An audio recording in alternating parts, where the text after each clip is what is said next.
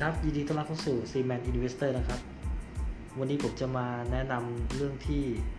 ต้องรู้สำหรับนักลงทุนมือใหม่ ก่อนที่จะก้าวสู่โลกแห่งการลงทุน แต่ยังและก็ยังลังเล เพราะว่ากูยังกลัวความเสี่ยง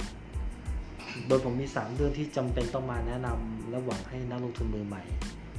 ได้เก็บไปศึกษา แล้วก็ได้เริ่มนำมาปรับใช้นะครับ เรื่องที่ 1 การหาความรู้ โดยทั่วไปการหาความรู้ด้านการลงทุนมันก็จะมาจากนอกห้องเรียน มันไม่มีอยู่ในห้องเรียนอยู่แล้วนะฮะเพราะว่าตั้งแต่เราเรียนมาก็โรงเรียนก็จะสอนให้เราออมก็ส่วนใหญ่ โดยความรู้นอกห้องเรียนนอกห้องเรียนเนี่ยเราก็ต้องไปหาซื้อหนังสือมาอ่านหรือไปเข้าคอร์สอบรมต่างๆ ที่มีทั้งฟรีและเสียเงิน แต่ในยุคนี้เราสามารถหาความรู้ได้จาก Google และ YouTube แล้วก็พอดแคสต์อย่างเช่นในช่อง s i m a n Investor ของผมนี้เหมือนกันนะครับ หรือในเว็บตามเว็บบอร์ดพวกพันทิปอะไรก็ดีก็เป็นแหล่งหาความรู้ได้แชร์ประสบการณ์กัน แต่เราจะรู้ได้ยังไงว่าความรู้ที่เราหามาจากสื่อต่างๆ พวกนี้ จะสามารถนำไปนำไปใช้ได้จริง ซึ่งเราก็ต้องลงมือทำควบคู่ไปด้วยนะครับ เหมือนกับเราเรียนภาคทฤษฎีแล้ว ก็ต้องมาเรียนภาคปฏิบัติจริงไหมครับ แต่ในการลงสนามจริง ทั้งที่ความรู้ยังน้อย ก็ถือเป็นความเสี่ยง ดังนั้นคุณควรต้องใช้เวลาหาความรู้กับมันเยอะๆ และในระหว่างที่ยังเรียนรู้หาความรู้อยู่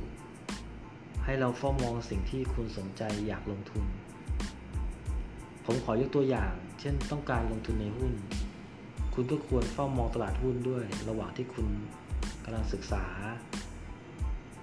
นะแล้วก็เพิ่มเติมไปก็คือ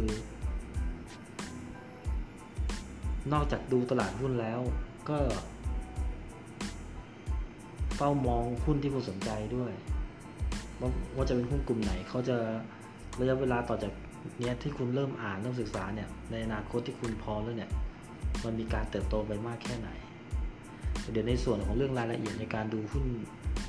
เติบโต เดี๋ยวผมจะมาคุยให้ฟังอีกทีใน EP ต่อไปนะครับผมก่อนที่คุณจะเริ่มต้นอย่างจริงจังด้วยเงินที่คุณหามาได้ด้วยน้ำพันน้ำแรงเนี่ยก็อยากให้คุณ ศึกษาให้มันให้ได้มากที่สุดนะครับ เพราะว่าเรากำลังใช้เงินจริง ไม่ใช่เงินเงินในเกมหรือเงิน เงินที่แบบมันไม่ได้หามาง่ายๆเนาะเพราะฉะนั้นผมถึงอยากให้ทุกคนโฟกัสอะไรเป็นสิ่งสำคัญเป็นอันดับอันดับแรกถึงได้ออกมาพูดให้ทุกคนได้ฟังนะครับ 2. วางแผน การวางแผนเนี่ยก็คือคุณจะต้องมีการวางแผน เริ่มจากที่คุณจะแบ่งเงินรายได้ประจำของคุณหรือเงินเดือนเนี่ยครับกี่เปอร์เซ็นต์เพื่อนำมาลงทุน และต้องให้แน่ใจว่ามันเป็นเงินที่คุณต้องการเก็บในระยะยาว เรียกง่าย ๆ ว่าเงินเย็นเหรอครับ ถ้าคุณยังไม่มีเงินเย็น ผมแนะนำให้คุณสำรวจค่าใช้จ่ายของตัวเอง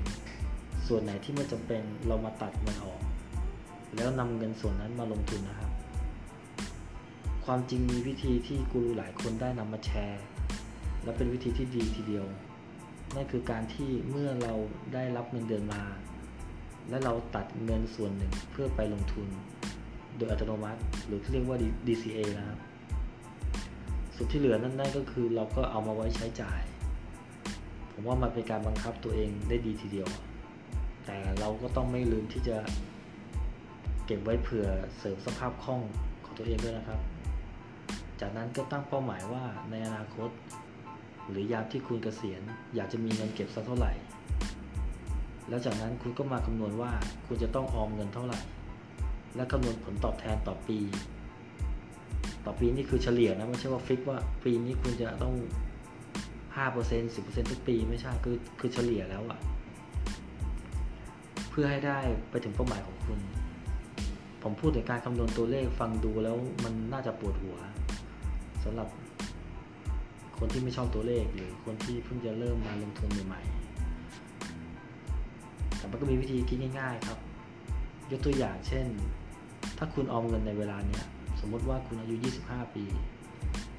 คุณตั้งเป้าหมายว่าคุณจะออมเงินไว้ลงทุนเดือนละ 2,000 บาท เพื่อสำหรับยามเกษียณตอนอายุ 60 ปี ซึ่งคุณจะใช้เวลาประมาณ 35 ปี ในการลงทุน โดยตัวเลขเงินต้นกลมๆของคุณก็คือ 840,000 บาท ในระยะเวลา 35 ปี และในทุกปี ถ้าคุณทำผลตอบแทนได้เฉลี่ย ปีละ 5%ต่อปี จนถึงอายุ 60 คุณจะมีเงินทั้งหมดรวม2ล้าน3แสนกว่าบาท นี่คือความมหัศจรรย์ของดอกเบี้ยทบต้น ที่ขนาดว่าไอสไตน์ยังยกย่องให้เป็นสิ่งมหัศจรรย์อันดับที่ 8 เราสามารถทำได้โดยที่ไม่ต้องรอให้ถูกหวยรางวัลที่หนึ่งเราก็มีเงินล้านได้ แต่ว่าต้องใช้เวลา ซึ่งผมได้เคยกล่าวไว้ใน EP แรกแล้วว่าการลงทุนสามารถทำให้คุณเกษียณได้ อย่างสุขสบายแน่นอน ถ้าเรามีวินัยทำมันอย่างต่อเนื่องนะครับ มามาส่วนเรื่องที่3ผลทางสู่เป้าหมาย ผมจะมาแนะนำว่าหลังจากที่ คุณหาความรู้และวางแผนเพื่อเป้าหมายของคุณแล้ว เส้นทางสู่เป้าหมายของของคุณอะเรามาสมมติกันว่าเป้าหมายเราคือเชียงใหม่ โดยที่จุดเริ่มต้น ของเราอยู่ที่กรุงเทพนะครับ คราวนี้เรามามองกันว่า เราจะมีวิธีการเดินทางไปเชียงใหม่ด้วยวิธีใดบ้าง เริ่มจาก 1. การเดิน 2. การปั่นจักรยาน 3. ขับมอเตอร์ไซค์ 4. รถยนต์ 5. เครื่องบิน ทั้ง 5 อย่างนี้เนี่ย การเดินทางที่ช้าที่สุดก็คือการเดิน ใช่ไหมครับ ส่วนการเดินทางที่เร็วที่สุดก็คือเครื่องบิน แต่ทั้ง 5 5 5อย่างที่ผมเสนอไปเนี่ย ทุกการเดินทางมันมีความเสี่ยงหมดแหละ สียงน้อยก็ได้น้อย เสียงมากก็ได้มาก หากวันนี้คุณยังเล่นหวยเล่นพนันได้ ผมว่าคุณก็ควรรู้ตัวเองว่าคุณเป็นคนชอบความเสี่ยงสูงนะครับ เพราะการนำเงินของเราไปใช้กับพวกนี้การที่คุณจะรักษาเงินต้นไว้ แทบจะเป็นศูนย์นะ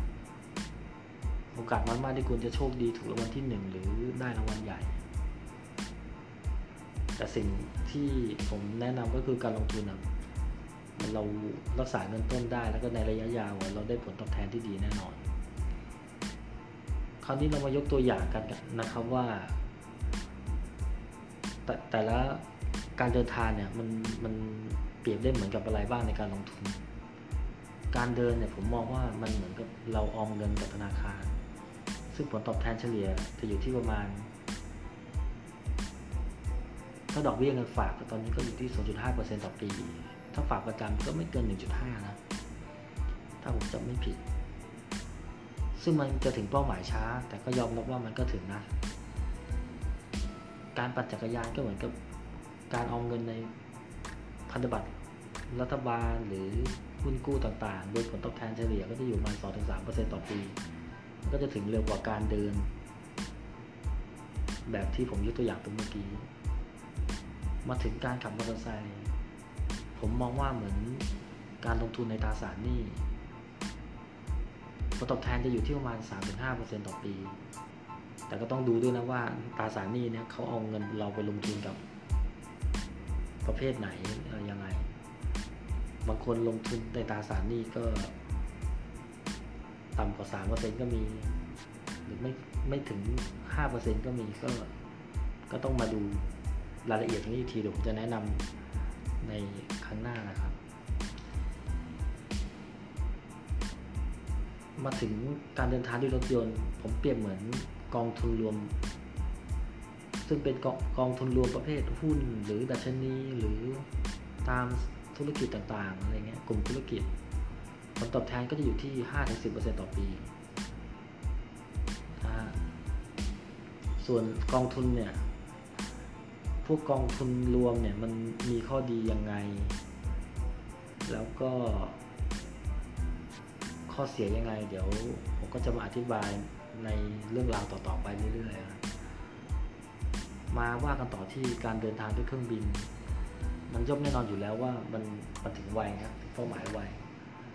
มันก็เหมือนกับการลงทุนในหุ้น พวกใน เซ็ตตลาดหุ้นเซ็ตเราครับของบ้านเราครับแล้วก็เปรียบได้เหมือนกับพวกการการลงทุนใน forex หรือ bitcoin อะไรอย่างเงี้ย ซึ่งมันก็ให้ผลตอบแทนได้สูงกว่า 10%อยู่แล้ว แต่มันก็ต้องใช้ความรู้แล้วก็ความใส่ใจกับมันบ้าง ไม่บ้างก็เยอะเลยอะถ้าคุณจะทำผลตอบแทนจากในตลาดหุ้นได้นะครับ คุณต้องรู้ละเอียดหลายอย่างก็เดี๋ยวผมก็จะมาแนะนำเหมือนกัน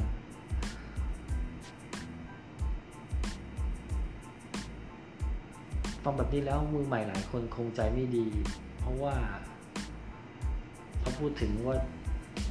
ได้แล้วอะน่าทุกคนน่าจะแฮปปี้ว่าได้มากกว่า 10%ต่อปี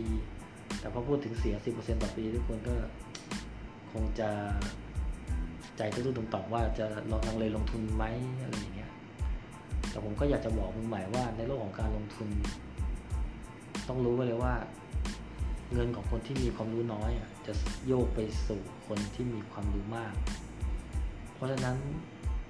เมื่อเราต้องการที่จะลงทุนให้ประสบความสำเร็จอะให้ ไม่ให้เป็นเหยื่อเขาอะคุณก็จำเป็นต้องศึกษาเยอะๆอ่านเยอะๆเข้าคอร์สอบรมแต่จริง ๆ แล้วนะมัน ผมก็ลงลงอบรมคอร์สมาก็เยอะทั้งฟรีทั้งเสียเงินนะ บางบางคอร์สเขาก็กักเนาะแต่สิ่งที่ผมเอามาแชร์มาพูดคือ มันมาจากประสบการณ์ของผมโดยตรงอะ่ะ ผมก็ไม่อยากจะกัก ก็อยากจะให้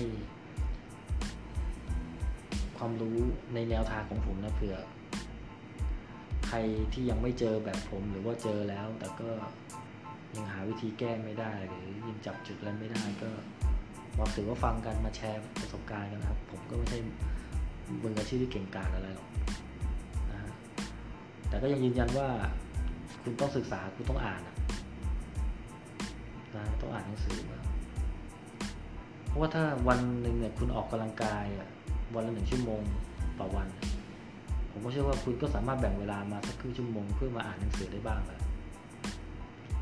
สุดท้ายนี้หวังว่าหลังจากฟังจบแล้ว เพื่อนๆจะนำไปใช้เป็นแนวทางได้นะครับ ถ้าชอบเรื่องราวนี้ ฝากกดติดตามเป็นกำลังใจให้กันด้วยนะครับ ขอบคุณมากครับ